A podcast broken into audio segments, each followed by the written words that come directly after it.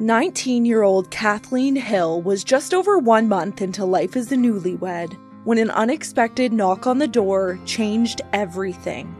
Within hours, she was in a car heading toward the home she had just left a few weeks earlier, but the family she had left behind wouldn't be there when she returned.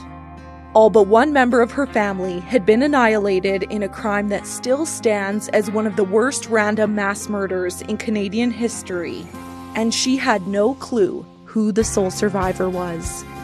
This is the Shell Lake Massacre.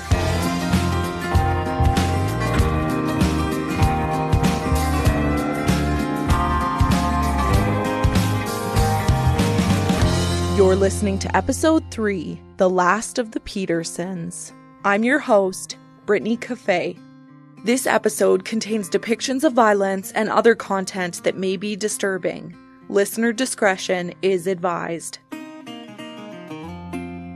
Kathy Hill hugged her family goodbye for the last time on July 9th, 1967, just two days after her wedding. She set off with her new husband, Lee, to start a life together in Chetwynd, British Columbia, a logging community in the northeastern part of the province. They had found a place to rent and were starting to settle into their new routine. They didn't have a phone in their new home, and there was no phone at the Peterson farm, so Kathy wasn't able to call her family after she left Saskatchewan. She did, however, send mail. She remembers sending a birthday card to her dad, Jim, on July 16th, and to her mom, Evelyn, on July 23rd. Jim had turned 47 and Evelyn 42. Early on August 16th, 1967, there was a knock at the door of Kathy's new home. Lee's aunt and his brother Ken stood in the doorway, and they came bearing the most grim news imaginable. Lee's mom and dad had phoned up to her sister. His mom's sister lived just up nor- uh, north at Hudson Hope, and she got a phone call, so she came down to tell us. Lee's aunt told Kathy that her parents and siblings had been shot to death in their own home. It had taken a full day for the news of what had happened to the Petersons to make it to Kathy, by no fault of anyone in particular. The utter chaos and lack of phones in the area had made it challenging for anyone to get in contact with her. Word hadn't yet made it to them that one child had survived. Kathy hurriedly packed her things, disbelief swirling in her mind along with memories of her family. She thought of her hard-working, loving dad, Jim, her quiet, gentle mom, Evelyn. She thought of Jean, of Mary, Dorothy, Pearl, William, Phyllis, Colin, Larry. Her family was gone. Kathy and Lee packed their things into a vehicle, and with Lee's brother Ken driving, they began their journey back home. As they drove, they kept the radio on constantly, hoping to learn more details about what had occurred. That's how Kathy found out that one of her siblings was still alive. I just remember wanting to know who was left, and nobody knew. We had no idea until we got back to Saskatchewan which one of the kids was left. We had the radio on in, in the car all the time, but we didn't really hear any more than that there was a, a mass murder and one survivor. That's all we ever heard. The drive to Shell Lake from Chetwynd took nearly 16 hours. It was a long, quiet drive with Kathy, Lee, and Ken all lost in their own thoughts, hoping to hear more information through the radio and praying that they would wake up from this living nightmare. As they approached the home they had left just over a month before, they encountered numerous check stops that the Royal Canadian Mounted Police had set up along roadways. Police were stopping every single vehicle in the area and questioning the occupants. When they finally made it back to Shell Lake, they immediately headed to Lee's parents' home. They were told that the surviving child was with Kathy's aunt and uncle, so they made the short drive to the Helgaton farm. That's where Kathy learned that four year old Phyllis was the sole survivor of the Shell Lake massacre. The reunion was a blur for Kathy. I don't really remember that part. I just remember grabbing a hold of her and hanging on. The RCMP investigation into the murders was still in the very beginning stages. No motive had been determined, and there were concerns that the killer may return and try to harm the two girls, so an officer was assigned to guard the last two members of the Peterson family. Phyllis came with us back to Lee's mom and dad's house, and then the RCMP actually had somebody sit in the house with us. And I remember the, the uh, poor guy that was left sitting in the house with us to protect us was my same age as I or same age as I was. He was just 19, 20 years old. That's all he was. The magnitude of this crime completely shook the community of Shell Lake and everyone in it.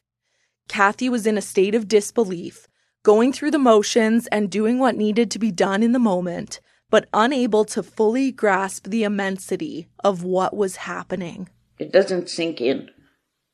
I know I had the minister come and try and tell me that he had seen them and they all looked so peaceful, and it still just didn't. I think I was numb, didn't really think anything. As the RCMP investigation progressed, they struggled to determine a motive. They questioned dozens of people in the Shell Lake area about Jim Peterson's past, but there didn't seem to be a soul who would have had a reason to hold a grudge against him. Kathy was interviewed by the police numerous times in the days that followed. They'd ask who was would be mad at your dad and and those kinds of things. Well, I had no idea. And I know that a lot of the neighbors were taught interviewed and everything. But there was no rhyme nor reason to it. Like there was just nothing. Many homes in the area didn't have phones. Some didn't even have televisions yet. But news of what had happened to the Petersons still managed to get out. News of the killings and the search for the killer was being broadcast far and wide, and the story spread like wildfire by word of mouth. Everything was on the radio, and everybody had a radio on. And of course, the telephone office was in Shell Lake. And once Wildrew got down there and phoned for the RCMP, the telephone operator knew what was going on and she pretty much let everybody know. With word spreading so quickly around the community and across the entire country with very few details available from police, rumors began to spread right alongside the news of what had happened to the Petersons. There was speculation that the death of the family was the result of a murder suicide. Some claimed that the killer had to have been a jilted boyfriend of one of the elder Peterson daughters, and there were multiple reports in the first few days of the investigation that a suspect had been arrested, which police were quick to deny. Kathy had achieved an instant and very much unwanted celebrity status because of her close proximity to this crime. Her face and the face of her four year old sister were splashed across the front page of papers across the entire country. Reporters followed her everywhere she went, hoping to get a headline making quote. It seemed like every time we'd come back to Lee's mother's from wherever we were, there'd be a reporter standing there at the door trying to grab us and wanting answers and and I don't know how many times I was interviewed, and none of what I said actually made it into the papers. They put their own spin on everything. Setting aside the rumors that were swirling around, the truth of what had happened within the Peterson home was horrific and left everyone in the area in an intense state of fear. Up until this point, people in Shell Lake had felt safe in their homes. The brutality of the massacre had completely robbed the community of any sense of security. The wide open prairies surrounding homes now left residents feeling exposed and vulnerable. The forest that had once felt like a secure haven suddenly seemed dark and foreboding. Nowhere and no one felt safe. Everybody was terrified. And I mean, up until then, nobody even locked their door. And all of a sudden, everybody was locking their door and they were sitting up with a gun in their hand. Days went by and still no suspect had been arrested. Police worked diligently to recover as much evidence from the Peterson home as possible. Bullets had been cut from various sections of the blood splattered walls. Pieces of linoleum, stained deep red, were also cut out and taken into evidence. Once the house had been processed, the home that had once been full of life was abandoned. Photos of the scene from old newspaper clippings collected over the years by Marjorie Simonar, neighbor to the Petersons, show haunting reminders of the family who had once called this crime scene home. Jim's medals from his time in the war sat on a dresser in the bedroom, feet away from the window that Evelyn had climbed out of with the baby in an attempt to escape. In the bedroom just off the living room, where the children had been killed, pictures cut from magazines covered the rose colored walls. Mick Jagger, the animals, the cast of the TV show Bonanza, now sprayed with blood. A stark reminder of who these victims had been. They were just kids. They had been just like any other children in the area at the time, and now because of a senseless, violent act, they were dead. The blood of the Petersons covered the beds, the walls, floors, ceiling. It seemed as though no surface in the home had escaped the massacre unscathed. Family members went into the home to remove as much of it as they could. Lee's dad and my uncles, and I think my aunts too, they went in and cleaned everything up. They took all the bedding and everything out and burned it and basically cleaned the house up. Tore strips off the floor and walls. And so when I went in, all I saw was uh, fingerprint dust and that sort of thing in there. Everything else was gone. Kathy was tasked with returning to her family's home to retrieve any belongings she wanted to keep. Any items she chose to leave behind would be sold in an auction sale in the months to come. It seemed like a nearly insurmountable task, but Kathy was able to muster the strength to drive down the driveway toward the Peterson farm, walk up to the front door, and turn the knob. She stood, looking into the home of her youth, but it didn't feel like home anymore. I was supposed to take things out Dad had an old gramophone that Grandma had given him. And uh, I decided, no, I'm not leaving that to go in a sale. But it's really hard to take that stuff out because I'm taking things away from my mom and dad. And uh, the TV, I decided I was going to take that so Phyllis had a TV to watch. Otherwise, I don't know if I'd even have done that. It wasn't easy because I had to go in the house and find clothes for her. And I finally gave up and just went and bought clothes. So, and, uh, and a lot of the things there, I mean, yeah, there was keepsakes and what have you that I did take, but it was really hard to take anything out. The reality that Jim, Evelyn, and the majority of their children were dead was difficult to accept for every person who was close to the family. All of Kathy's grandparents were still alive at the time. On the day of the massacre, the police had made the decision to bring Frederick and Martha Peterson, as well as Norman and Martha Finlayson, to the hospital in Shellbrook before telling them what had happened. There were concerns that one of them may have a heart attack or some other medical event after hearing the shocking news. Frederick Peterson was a stoic man, but the loss of his only son was incredibly hard on him. And as my grandfather said to me at one point, he said, and all the boys, he said, the end of an era.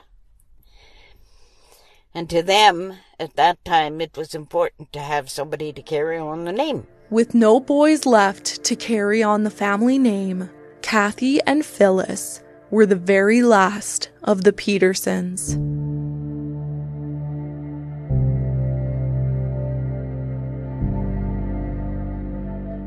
On August 19th, 1967, four days after their murder, nine members of the Peterson family were laid to rest in the Shell Lake Cemetery. It's estimated that well over 1,500 people attended the service. We had the funeral right at the cemetery because there was nowhere else that was going to hold everybody. I don't know how many people were there. I have no idea. But the whole town was. And all the friends and relatives and what have you. That's a lot of people. They had benches set up for us to sit on, like my aunts and uncles and Lee and I. And I think Lee's mom and dad. But everybody else was just standing. I don't know that I even took any of it in. I remember sitting there, but other than that, nothing. I know we got one of the neighbor women to stay with Phyllis and some of the younger kids. Because I said, she doesn't need to be there. Gail Davidson, who grew up right across the highway from the Petersons, remembers the day of the funeral like it was yesterday. I remember at the funeral, like Kathy's a pretty tough woman. Um, she didn't cry. Like she was just so staunch, and it was so. Uh, well, obviously Phyllis didn't come to the funeral; like it was just Kathy, but she didn't cry, and she just looked so. Well, she was probably in such totally shock. in shock. But you know, have you have all these coffins like it was like a mass of coffins. Uh, it was just an overwhelming scene. The Royal Canadian Legion provided a guard of honor, and Jim Peterson's casket was draped with a Canadian flag. Members of the Legion saluted Jim's casket as a bugler sounded the last post.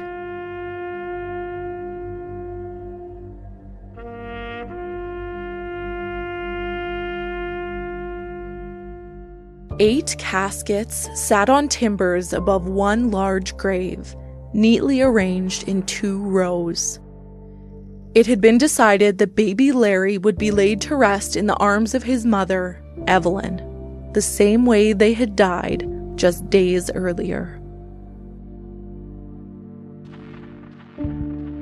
A bouquet of roses sat atop the casket containing the bodies of Evelyn and Larry and a single red rose was laid atop each child. One by one, the caskets were lowered into the grave and covered with dirt. Jim, Evelyn, and Larry.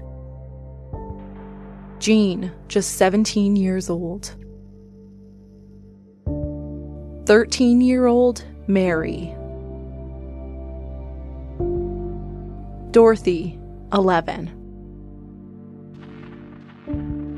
Pearl, 9 years old. 5 year old William.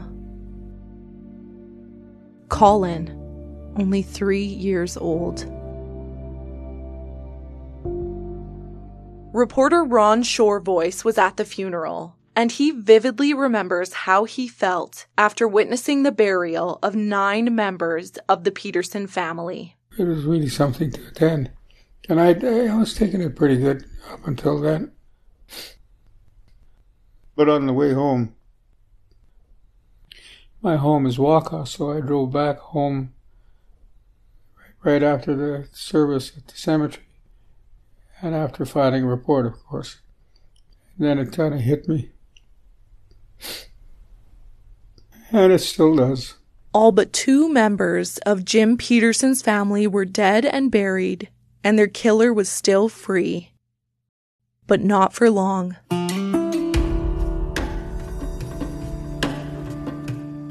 Hours after the funeral, another life changing knock on the door came, this time at Kathy's mother and father in law's home. It was the RCMP stopping in to let Kathy know that the person who was believed to have murdered nearly her entire family in cold blood was in police custody. Victor Ernest Hoffman was officially under arrest.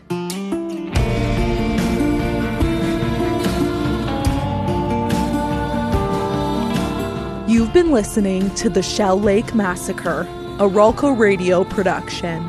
This show was researched, written, produced, and hosted by me, Brittany Cafe. Supervising producers Murray Wood and Sarah Mills. Story consultant Craig Silliphant. Production support from Dallas Dole. Graphic design by Jennifer Losi with Rawlco Creative Strategies. Special thanks to Aaron McNutt and John Gormley.